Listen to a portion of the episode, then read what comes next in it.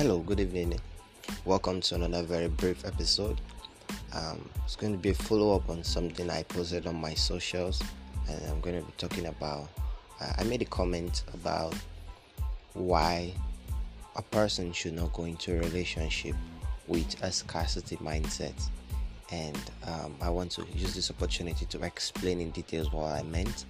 Now, what I meant by scarcity, if I should break it down, scarcity is when a particular commodity or a particular object, a particular mindset is in short supply or it's not meeting up with the demand. Okay, so that is what scarcity is. Now, when we talk about relationship scarcity, it is expedient that either you're going into a relationship for the first time or you're going to into relationship after a breakup or maybe after a separation you should have it in mind that a separation uh, uh, uh, uh, a scarcity mindset should be avoided. What do i mean by scarcity mindset in relationship?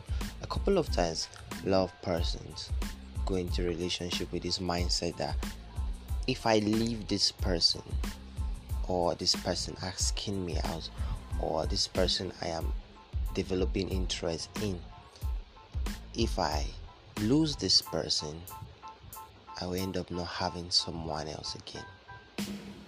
So this has led to a lot of persons enduring um, shitty relationship and all manner of harshness, cruelty, and abuse.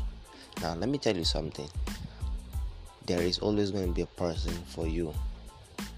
If you design yourself, if if you if you decide in yourself that you will be that actual and that person that a partner will want, a partner will desire. Ask yourself, am I uh, do I have those qualities another person, another human being want to desire in another person? And you make sure you you work on yourself. There will always be a person for you. Okay? So this idea of um, this person I, i'm in love with this person and if i leave this person because i've heard a lot of times some people say ah if i leave this person um, there's no way i might get another person. If i leave this person i might not find somebody as nice as he is.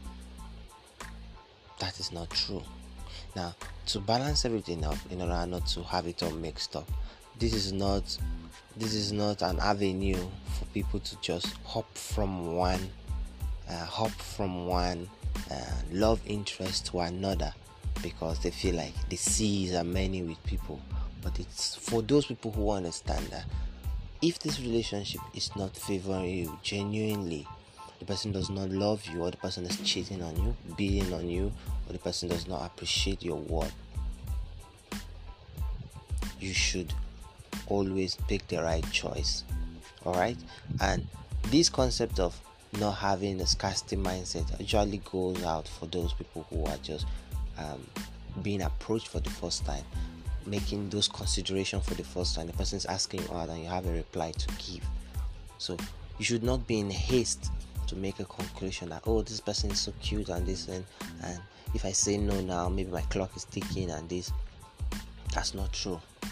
So uh, i want i just wanted to expound on that so that you understand that you don't you don't have anything to lose in being calm and relaxed and picking the right person. There's always going to be a person for you. Bible eh, let me quote from the bible. The bible make make it understand that um, every person has his own partner that is in context. I'm paraphrasing it. So you need to understand that even in the animal kingdom there's always going to be a female version of animal for another person uh, for a male animal. So you are not in any loss. So take your time and make the right choice. Alright. And so if you have any question, please do feel free to contact me and we'll talk more on this. Thank you.